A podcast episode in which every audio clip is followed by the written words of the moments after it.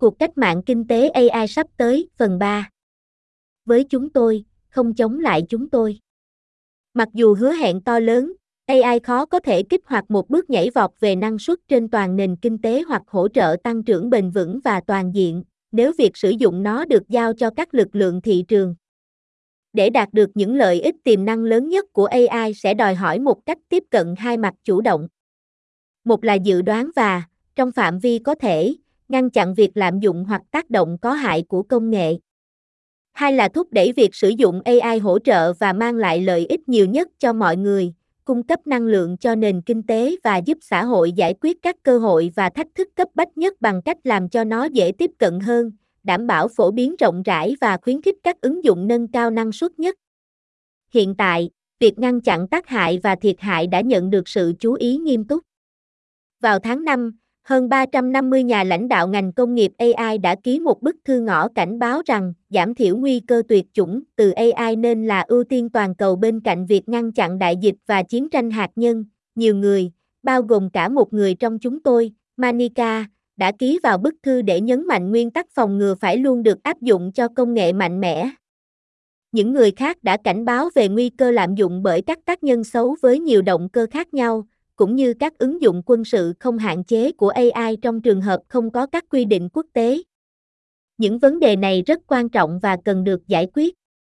Nhưng thật sai lầm khi cho rằng chỉ cần hạn chế việc lạm dụng và tác dụng phụ có hại của AI sẽ đảm bảo rằng cổ tức kinh tế của nó sẽ được phân phối một cách rộng rãi.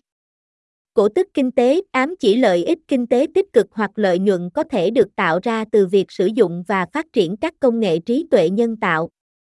Các chính sách và quy định tích cực nhằm giải phóng những lợi ích đó sẽ đóng một vai trò quan trọng trong việc xác định liệu AI có nhận ra tiềm năng kinh tế đầy đủ của nó hay không.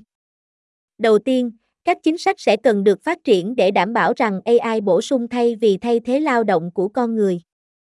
Trong thực tế hiện nay, các công cụ AI thường được phát triển và so sánh với hiệu suất của con người, dẫn đến sự thiên vị của ngành đối với tự động hóa.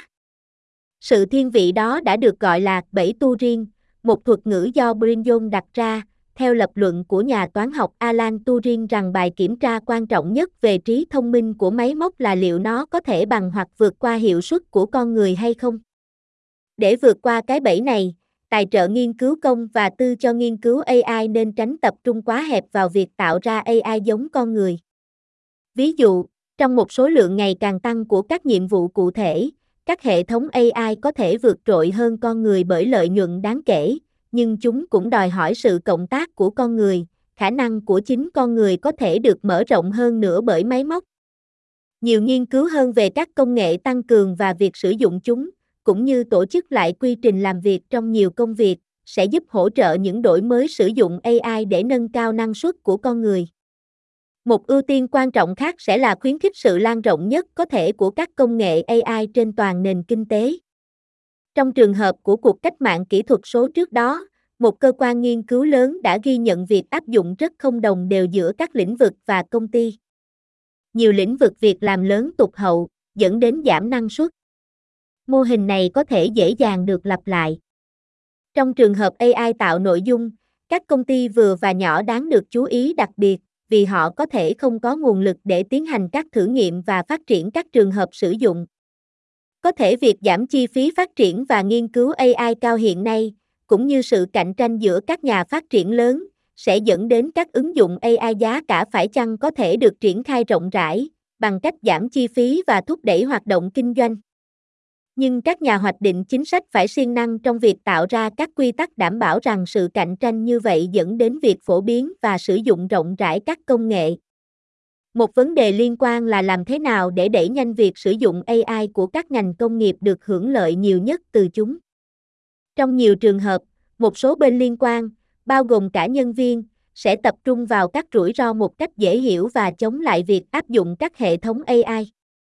Để chống lại xu hướng này, các nhà hoạch định chính sách và các công ty sẽ cần tham khảo ý kiến của tất cả các bên liên quan và đảm bảo rằng lợi ích của họ được tính đến. Ở cấp độ vĩ mô, tác động việc làm và tiền lương của việc áp dụng AI, bao gồm cả sự biến mất của một số công việc ngay cả khi những công việc khác phát triển, cũng cần được giải quyết.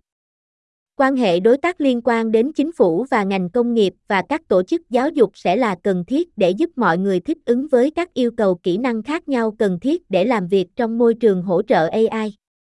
Hỗ trợ thu nhập trong quá trình chuyển đổi sang nền kinh tế tăng cường AI có thể là một thành phần quan trọng khác, đặc biệt là trong các ngành nghề như trung tâm cuộc gọi và các hoạt động khách hàng khác, trong đó AI có thể gây áp lực giảm lương và thậm chí gây mất việc làm ròng.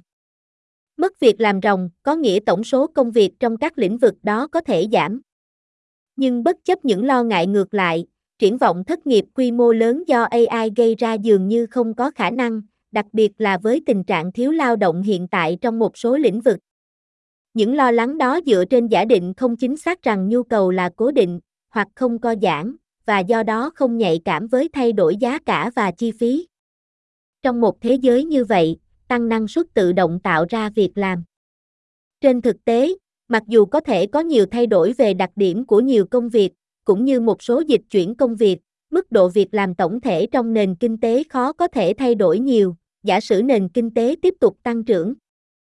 Nghiên cứu cho thấy rằng trong hầu hết các kịch bản, nhiều việc làm mới sẽ được tạo ra nhiều hơn là việc làm bị mất trong thập kỷ tới hoặc lâu hơn. Một thách thức lớn hơn sẽ là giải quyết các tác động không đồng đều của các công nghệ mới, cả trong và giữa các quốc gia.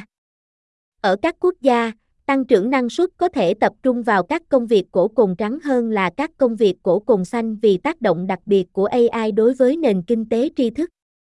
Tuy nhiên, để đạt được sự gia tăng năng suất tương tự trong nền kinh tế công nghiệp, sẽ đòi hỏi những tiến bộ lớn bổ sung trong robot.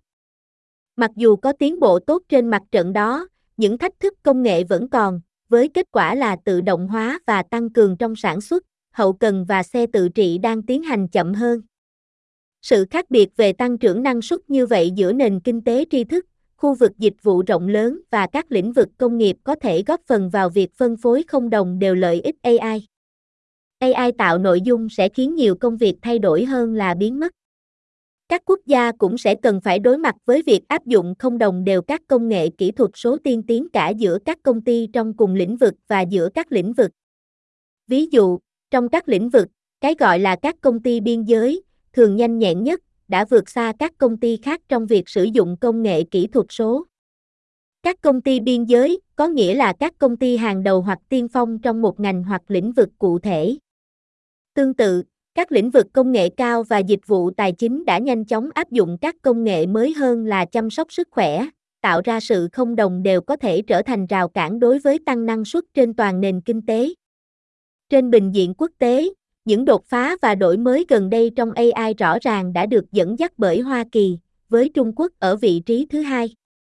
Hai quốc gia này cũng là quê hương của các công ty nền tảng AI có đủ sức mạnh tính toán để đào tạo các các mô hình ngôn ngữ lớn tiên tiến. Ngược lại, Liên minh châu Âu đã tụt hậu so với Mỹ và Trung Quốc về AI, điện toán đám mây và các lĩnh vực liên quan khác. Câu hỏi đặt ra là các ứng dụng AI tiên tiến có thể được triển khai nhanh như thế nào trong toàn bộ nền kinh tế toàn cầu. Theo mô hình mở thịnh hành trong vài thập kỷ sau Thế chiến thứ nhì, công nghệ có thể lan truyền khá nhanh qua biên giới. Nhưng thế giới đó không còn nữa. Những hạn chế phức tạp và ngày càng hạn chế đối với dòng chảy công nghệ và vốn, cho dù từ cuộc chiến ở Ukraine, các lệnh trừng phạt hay căng thẳng gia tăng giữa Trung Quốc và Mỹ, đã tạo ra những rào cản mới đối với sự phổ biến quốc tế. Do tính chất kỹ thuật số của nó, công nghệ AI sẽ lan rộng, trên thực tế, sẽ rất khó để ngăn chặn nó làm như vậy. Nhưng đảm bảo rằng nó làm như vậy một cách đúng đắn sẽ đòi hỏi các hình thức quản trị kinh tế quốc tế mới. Do đó, ngay cả khi nó tụt hậu trong nghiên cứu AI, EU sẽ áp dụng công nghệ và sử dụng nó. Nhưng nhiều nền kinh tế mới nổi cũng sẽ được hưởng lợi từ công nghệ này, và đối với họ, việc tiếp cận có thể chậm và không đồng đều. Mức độ mà AI có thể được phát triển và sử dụng một cách công bằng trên toàn thế giới sẽ quyết định mức độ ảnh hưởng của nó đối với nền kinh tế toàn cầu. Thử thách AI thực sự AI, bao gồm cả sự bổ sung gần đây nhất của nó, AI tạo nội dung, có tiềm năng tạo ra một sự gia tăng lớn và quyết định về năng suất và tăng trưởng tại thời điểm nền kinh tế toàn cầu rất cần nó. Trong số nhiều thách thức kinh tế hiện nay là hạn chế về nguồn cung, áp lực ngày càng tăng đối với các quốc gia mắc nợ quá mức, thay đổi nhân khẩu học và lạm phát dai dẳng, tất cả đều đe dọa hạn chế khả năng duy trì sự thịnh vượng của các quốc gia. Với phạm vi rộng và dễ sử dụng, AI tạo nội dung có thể làm được nhiều điều để chống lại các lực lượng này. Hơn nữa, cuộc cách mạng AI đã mở ra một giai đoạn thử nghiệm và đổi mới mạnh mẽ có thể làm tăng thêm nhiều giá trị hơn cho nền kinh tế. Nhưng để nhận ra đầy đủ tiềm năng này sẽ đòi hỏi sự chú ý mạnh mẽ không kém đối với chính sách. Các chính phủ, công ty và nhà nghiên cứu sẽ cần ưu tiên tăng cường kỹ năng của con người hơn là thay thế chúng. Họ sẽ cần thúc đẩy việc sử dụng công nghệ trên toàn bộ nền kinh tế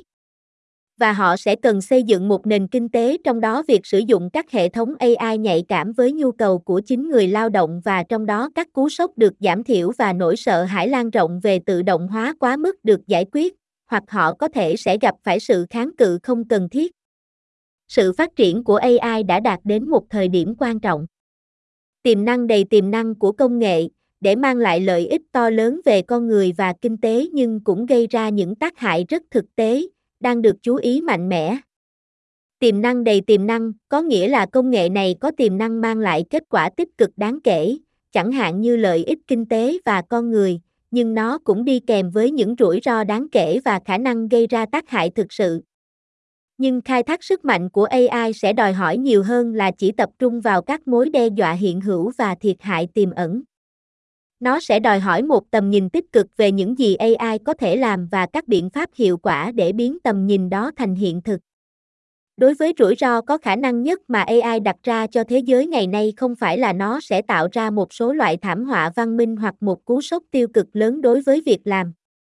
Thay vào đó, nếu không có hướng dẫn hiệu quả, các đổi mới AI có thể được phát triển và thực hiện theo những cách đơn giản là phóng đại sự chênh lệch kinh tế hiện tại thay vì mang lại một nền kinh tế toàn cầu được củng cố cho các thế hệ mai sau.